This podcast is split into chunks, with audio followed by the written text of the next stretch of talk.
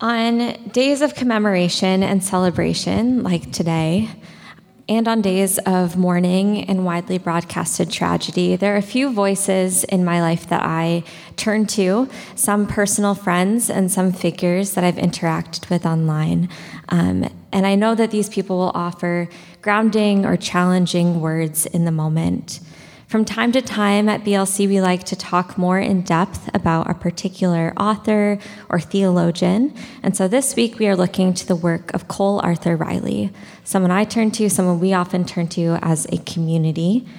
Her social media account, Black Liturgies, she defines as a space for Black spiritual words of liberation, lament, rage, and rest. And she fairly recently came out with a book called um, This Here Flesh. And I want to offer for us this morning a caveat about engaging with Cole's work. In a recent interview with Glennon Doyle and Abby Wambach, they asked her how she felt about white people celebrating her work. Cole talks about what Toni Morrison calls the white gaze and how her work isn't written for a white audience. It's written for her grandma and dad and others she imagines with her as she's writing. She names the nuance of not intending her work for white people but also not gatekeeping her work, especially for those who are able to decenter themselves as they read. In that same interview, Glennon names This Here Flesh as a sacred text. And I'm someone who fully believes this that there isn't just one word of God, there are actually many words of God. So I don't think it's a stretch at all to call Cole's work a sacred text. This is interesting to me because often sacred texts have a very specific audience in mind. And for those of us who are not a part of the immediate audience, like how we approach the Bible, we have to decenter ourselves as we read. But this process does not diminish the profound meaning and hope we may gain from interacting with the words.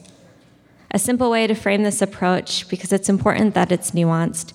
When I worked with college students in a formation cohort, we would go on church visits throughout the first semester. We would go and visit a wide range of communities, think Eastern Orthodox to Hillsong Church to BLC. wide range there.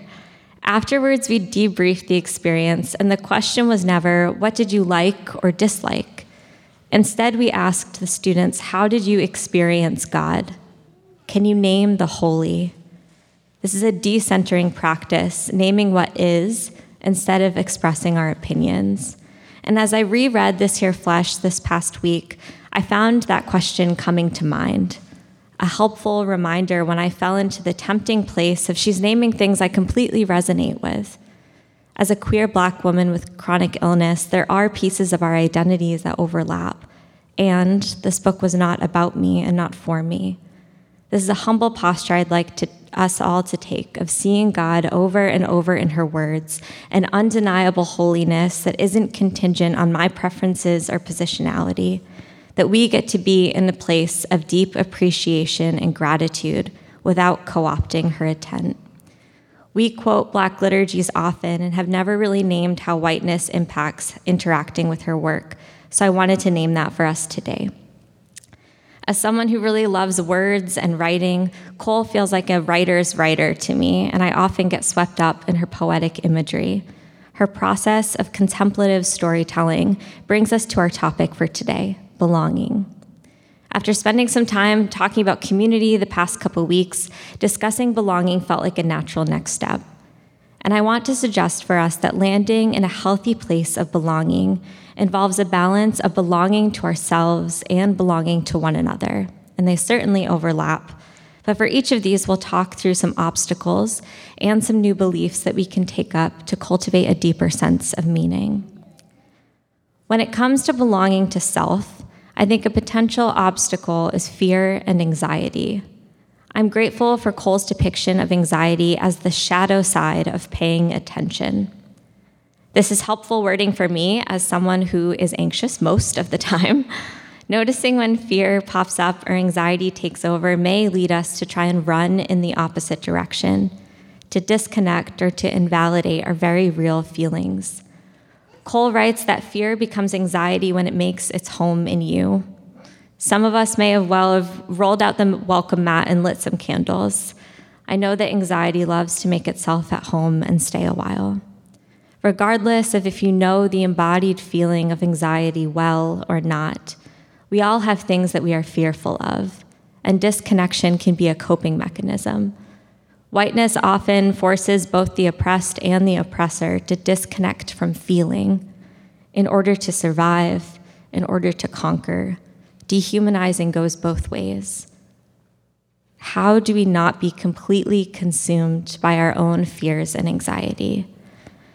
A belief that we can take up together is that we can remain rooted in awe and in wonder.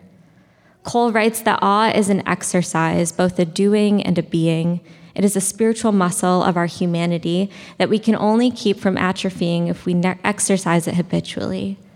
A question you can ask yourself here is when was the last time I was caught up in wonder? When was I in awe of what was around me?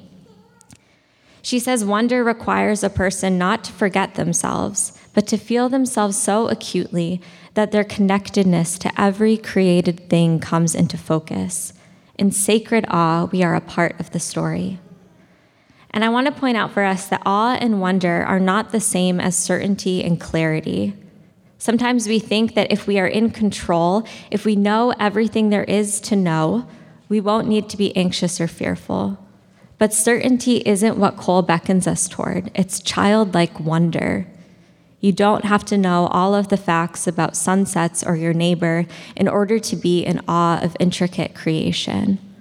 Cole says that a life that is holy is a life that allows for all of your uncertainties, your curiosities, and your unbelief, that doesn't just allow for them, but holds them as sacred.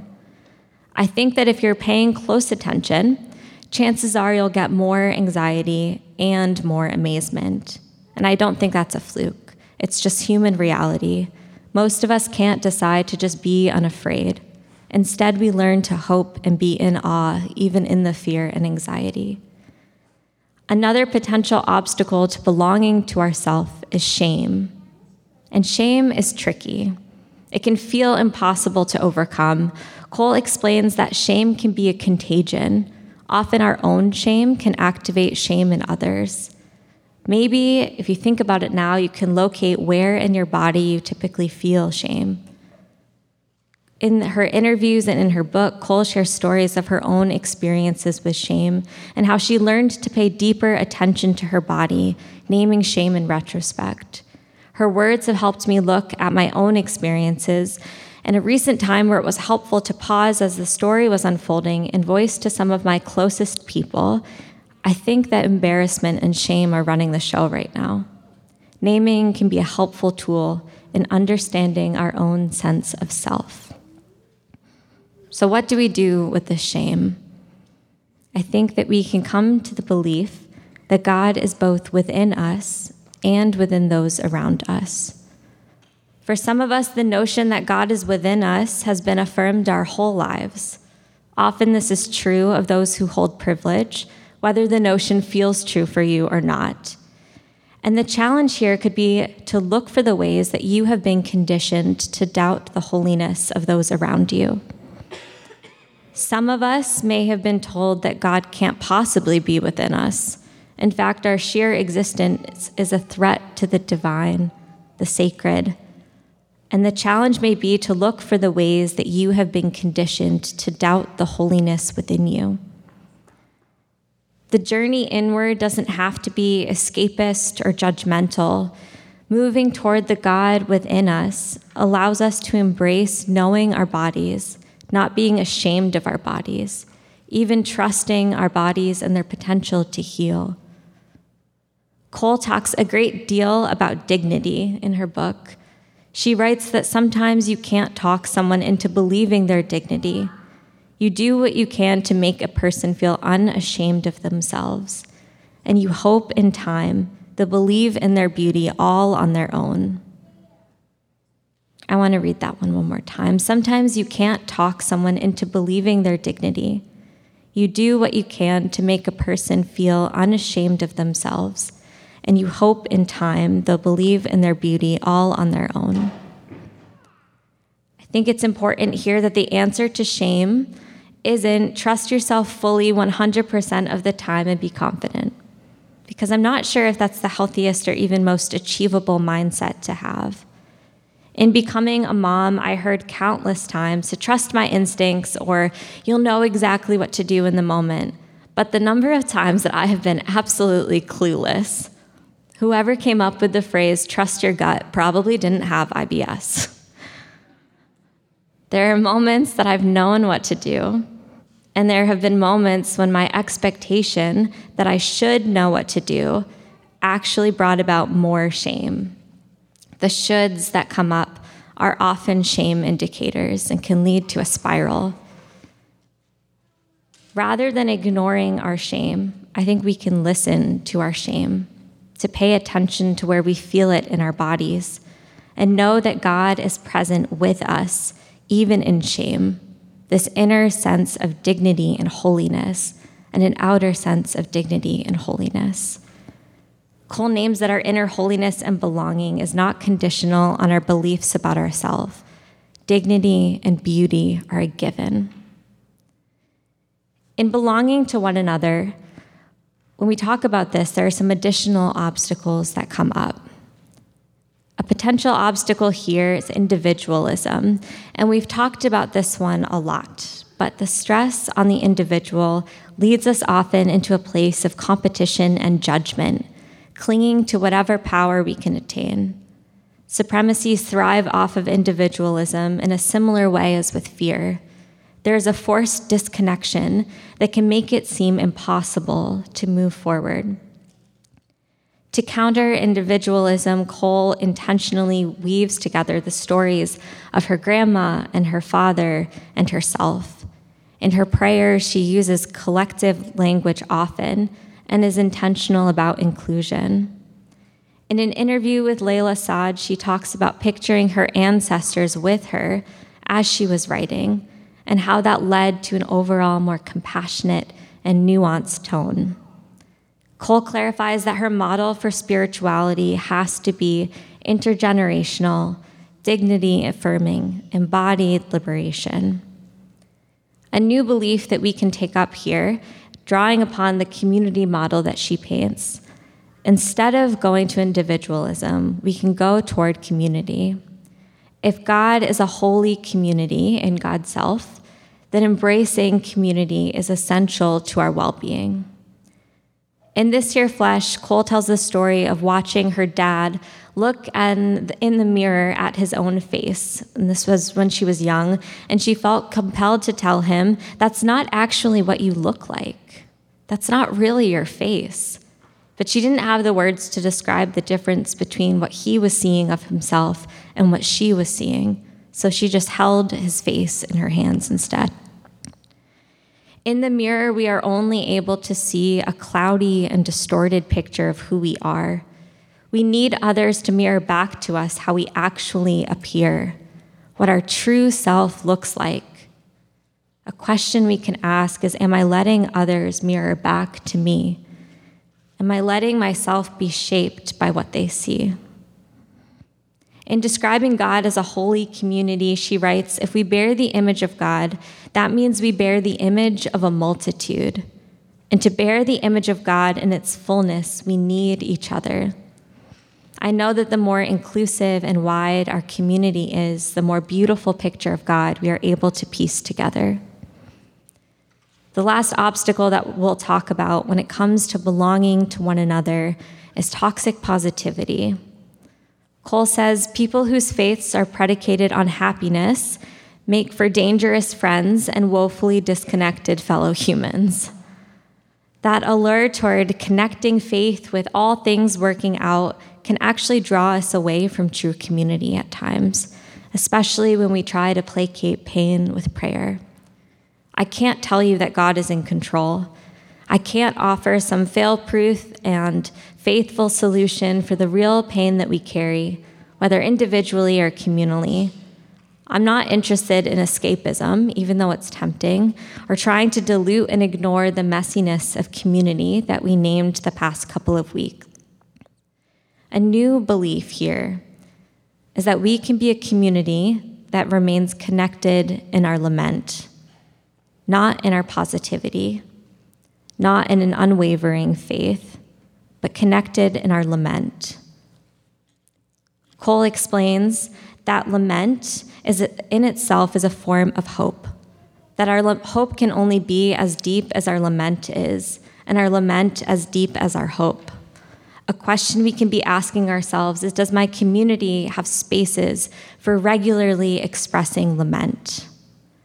Though it may seem counterintuitive, lament and joy are actually deeply related. Both are communal, both are human attempts at interacting with the divine. In joy and in lament, we move toward justice. In joy and in lament, we move toward our collective identity that refuses to reduce complexity into a single emotion. We can find a realistic picture of being able to be grounded, to remain tethered, especially when positivity feels far off. Belonging means knowing our own stories and being willing to embrace the stories of others. It is messy, patient work that should propel us toward justice, inclusion, and hope. And if you'll let me get in the weeds of scripture for a bit, there's a story that comes to mind for me here. It's an odd story. I think I'm going to start preferencing all Bible stories with here's an odd story because that feels pretty accurate. But this story is told in the Gospels of the New Testament, books that capture the lived out life of Jesus. In the story, Jesus is near a pool that was seen as a source of healing, and hundreds were gathered hoping to experience healing for themselves. And he drew near to a man that had been lying there for 38 years. And Jesus asks him, Do you want to be well? A rather strange question for someone in the midst of suffering, someone who was a societal outcast on the margins and likely forgotten about someone who is defined by their pain. But we see this over and over again, particularly around stories of healing. Jesus lets those who are being healed name their own pain. Do you want to be well? And the man here immediately jumps into logistics. I haven't been able to access the healing waters, he says. Realistically, he know he can't be well, even if he wants to be. And Jesus says, "Pick up your mat and walk." and he walks and he's physically healed. And the man tells those around him about the healing that has taken place. But this all happened on a holy day when there wasn't supposed to be any work. And the religious leaders question Jesus You can't be healing on the Sabbath. But Jesus recenters the man's story, his suffering, and his healing and communal restoration. Then, this is the weirdest part for me, in a side conversation, he tells the man to stop sinning or his life will be even more difficult. The end to their exchange is confusing. Maybe it seems dismissive or judgmental. Was Jesus equating the man's previous suffering with sinfulness? But when we actually look at what sin is, a word that gets weaponized often, sin causes some type of painful separation from ourselves, separation, a perceived separation from God, from one another. The man had been cut off from community, not by his own choice at all. And I don't think in any way that Jesus was saying his suffering was because of his sin. That isn't a picture of a compassionate God that I would want to be in relationship with. But moving forward, Jesus was cautioning against making choices that would lead to more separation for himself and for those around him.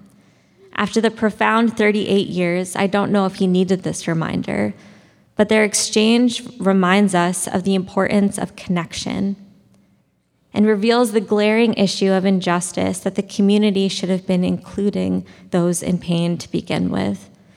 Through the man's healing, the community is transformed. Though shame can activate shame in others, our own healing and liberation can activate healing and liberation in others. In this here flesh, Cole writes, maybe God knows the paths we've walked, but there is glory and healing in watching it fall from our own lips, in our own words. We must relearn to embody a holy story exchange. And this is what is taking place in this story. The most compelling part of this narrative in John for me is that Jesus is with the man in his process of becoming well, in his process of belonging to himself again, in his process of belonging to community. The physical healing and transformation of the community itself is taking place. This is his own process of belonging, and God is present. The story is a reminder that longing to be well, individually and communally, is a process and maybe one that feels impossible. Maybe you are there now or have been there before. We can recognize that in our own process of belonging, God is with us, not shaming us, with us in the anxiety, with us in the lament. The path toward restoration is messy and hopeful all at once.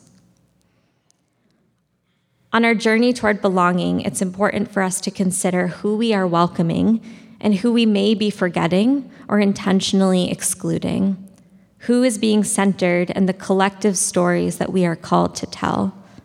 Cole Arthur Riley paints a picture of contemplative storytelling, a call to pay attention as we weave together the stories that have made us and the stories we are writing now. When we come up against obstacles on the way toward belonging, we have a choice lean in or choose not to. Your decisions and boundaries, either way, are valid. Whatever you choose, God is with you in the process of being made well in the process of belonging to yourself and belonging to community. On her Black Liturgies account, Cole, Ar- Cole Arthur Riley often posts breath prayers as spiritual practices. So I thought that it would be grounding and helpful to look at some of her prayers today as a spiritual practice. So if you want to settle into a comfortable place, we're going to read through each of these prayers twice. And it's a with a breath prayer, you're saying something on the inhale and something on the exhale. It's a centering exercise. These will be up on the screen so that you can follow along and breathe at your own pace. And I'll leave some extra breathing room as we go through. These words may feel like words that you need to hear. And if they don't, I would love for you to think of someone in your community that may need to hear these words instead. Bring them to mind as you pray. If this doesn't feel like a helpful exercise, you can take this time to slow down and just focus on your breathing because we often don't get enough of that. So I'll put the first one up and we'll pray together.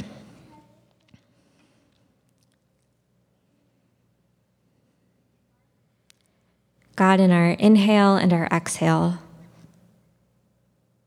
would you guide us toward a sense of belonging and a sense of rest? I know who I am. This body is sacred.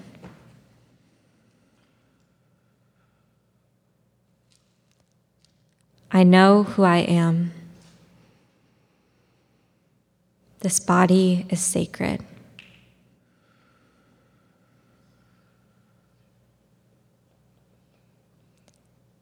Shame will not haunt me.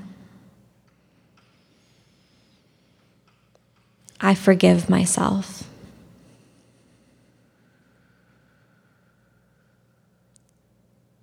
Shame will not haunt me. I forgive myself.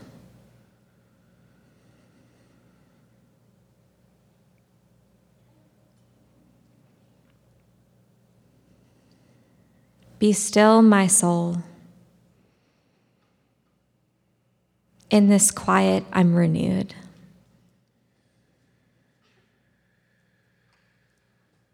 Be still, my soul. In this quiet, I'm renewed.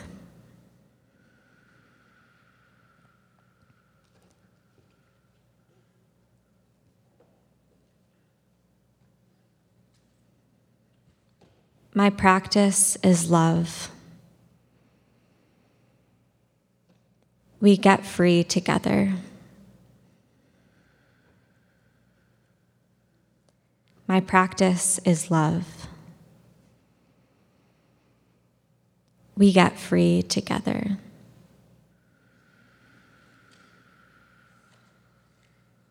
My practice is love.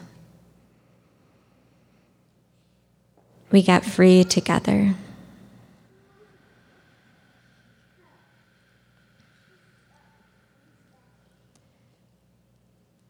Jesus, on this journey toward belonging, may we continue to find voices that we can anchor ourselves in, that we can look to in awe and wonder. God, may we experience collective healing and restoration, collective lament, collective hope. Would you be with us? Would we notice your presence? As we proceed on this journey together. Mm.